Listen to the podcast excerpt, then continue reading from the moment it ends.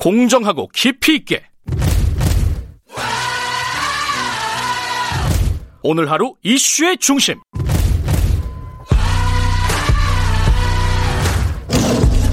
김경래의 최강 시사.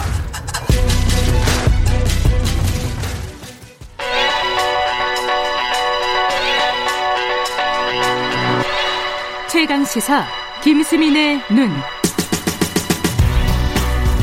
자, 김수민의 눈, 김수민 평론가 나와 계십니다. 안녕하세요. 네, 반갑습니다.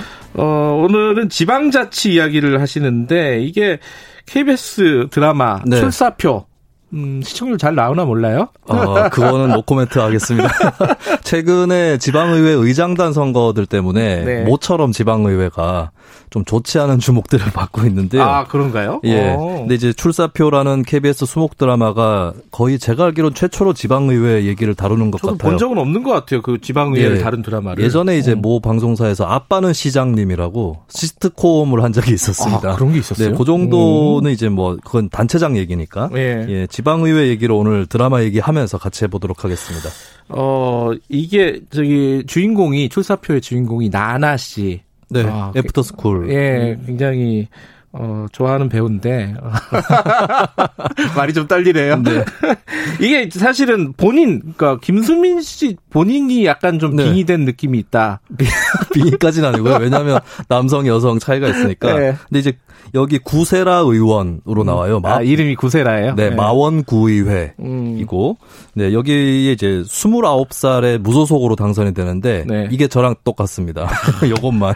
평행 인원 같은 거군요, 이게. 네, 그리고 보니까 막 선거구 안에 네. 투표율이 굉장히 낮은 동네가 있어요. 직장 찾아가지고 들어온 주민들인데, 아, 예, 그런 동네에서도 열심히 선거 운동하는 모습이, 예, 제 지역구에서도 그런 동네가 있거든요. 음. 예, 그런 것도 좀 비슷한 것 같고, 예, 뭐 후보 포스터에 낙서가 돼 있는데, 저 같은 경우는 아예 누가 불로 지져놓는 얼굴 아, 본인. 얼굴을요? 네, 제가 그 포스터를 보고, 야, 당선이 되겠다라고 생각을 했었습니다. 아, 실제 당선이 되신 거고. 예, 그죠? 그 선거에서는 됐었고요. 예.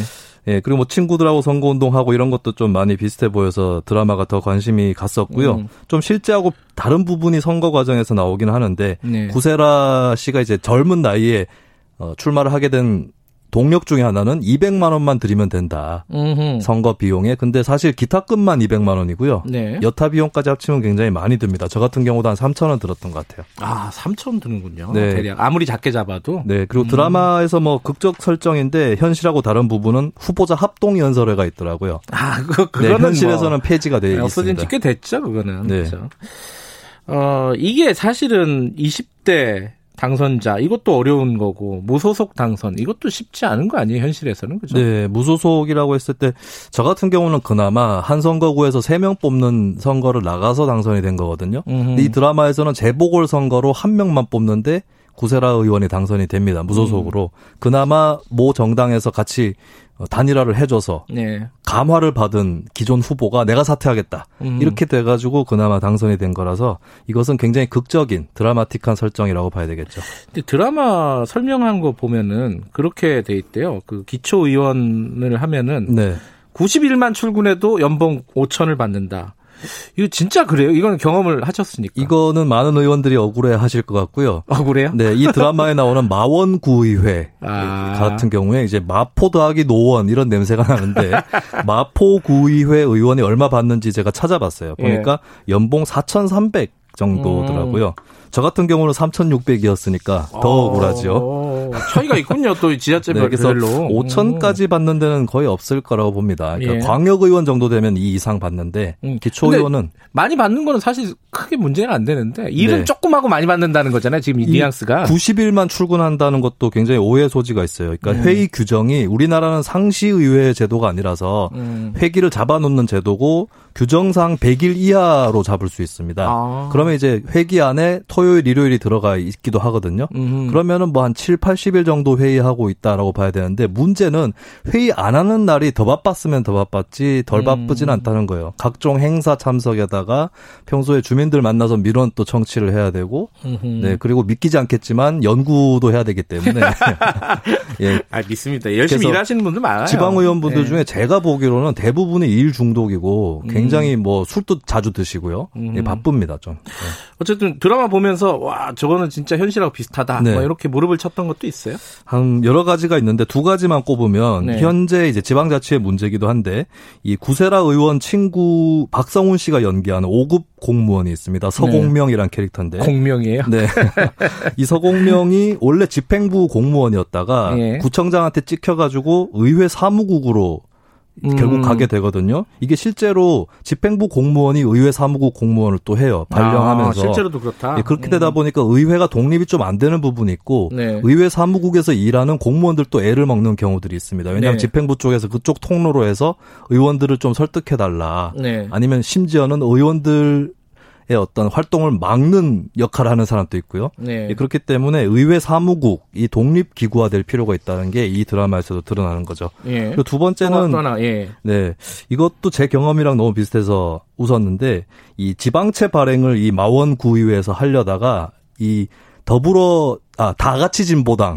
다 같이 진보당이라는 당이 있고 애국 보수당이라는 당이 있어요. 아. 네, 6대 6이라서 이 구세라 의원이 캐스팅 보트를 지게 됩니다. 아, 무소속이니까. 네, 양쪽에서 막 고기 사주고 난리가 나거든요. 저 같은 경우도 의장단 선거 때 제가 찍는 한 표가 의장을 결정하는 그런 아. 상황이 돼서 양쪽에게 그렇게 밥을 얻어먹었던 기억이 있습니다. 아 실제로 그렇군요. 캐스팅 보트를 잡게 되면 네, 그런 상황이 오는 거죠. 지금 의장단 선거하고 있다면서요, 지자체들, 네, 지방의회들. 근데 이게 지금 드라마에서도 나온다고요? 네, 구세라 의원이 의장이 돼버렸어요. 아, 의장이 됐어요? 예, 본인이 의장이 될 생각이 없었는데. 29살인데? 네, 어. 왜냐면 의장이 되면 사실 안 좋은 점이 굉장히 많습니다. 상임위원회나 음. 특별위원회 활동을 할 수가 없거든요. 음 예, 그래서 어, 근데 이제 한쪽 당의 의원들이 우리가 구워 삼기 좋은 사람이다 하면서 구세라 의원을 밀어버려요. 예, 이게 문제가 실제로 지방의회에서 의장 후보가 따로 등록을 하지 않고 네. 모든 의원이 후보가 되는 의장식, 아, 그 교황식 투표를 음. 하고 있다는 점이고 예를 들면 얼마 전에 경남 도의회에서 민주당이 지금 1당이거든요. 네. 민주당이 내정해 놓은 후보가 아니라 민주당의 다른 의원이 통합당 표를 끌어들여서 의장이 되는 예, 그런 상황도 벌어지고 있습니다. 시간이 오늘 많지가 않네요. 네. 본인 얘기니까 되게 재밌는데 다음에 한번 또 이렇게 좀 버무려 주시기 바라겠습니다. 네. 이게 지방의회에도 관심을 가져야 됩니다. 그죠? 중앙의회만 계속 관심 가지면은 어, 나라 꼴이 이상해지는 꼴이 있습니다. 그 지방의회에서 벌어지는 희한한 일들 우리 많이 보잖아요. 그죠? 네.